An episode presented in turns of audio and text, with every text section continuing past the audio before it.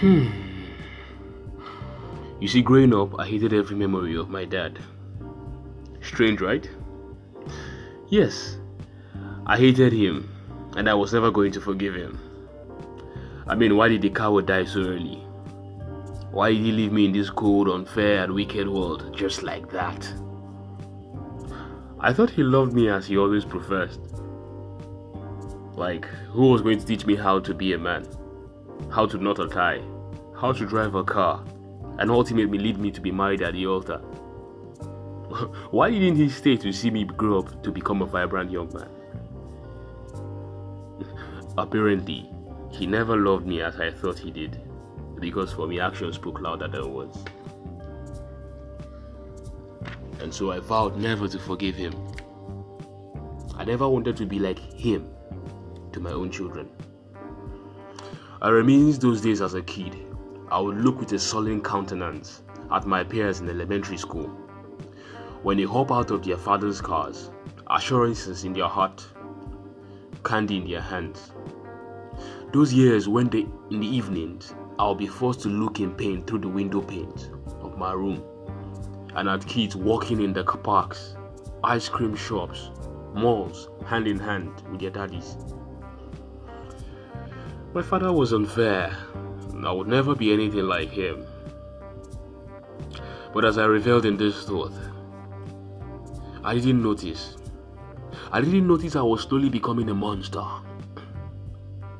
I was gradually worse than my daddy.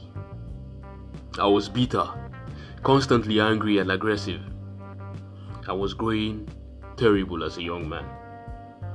I didn't even notice that the demons I believed possessed my own daddy were assailing me and was still in greater numbers. My life became a very ugly tale of misery. I walked around, battered, beaten, mangled, head bowed, shamefaced, and buried in defeat, low self esteem, and anguish. It was then I met God. God became an example of what a father should be to me. God it was who told me about the, the gift of forgiveness. He taught me love, which he demonstrated by giving his only son, Jesus, for me. God made me see that through the jail of unforgiveness, I had built in my heart a poison that was killing myself. He showed me love. My pain and burden he took away. The void of fatherlessness in my life he filled. I laughed more. I loved more. I prayed more and even cried in joy. Most importantly, I forgave my daddy for whatever it was I thought he did wrong to me. Hmm. Hmm. But funny enough, on a more cursory gaze, I discovered that the man was actually innocent.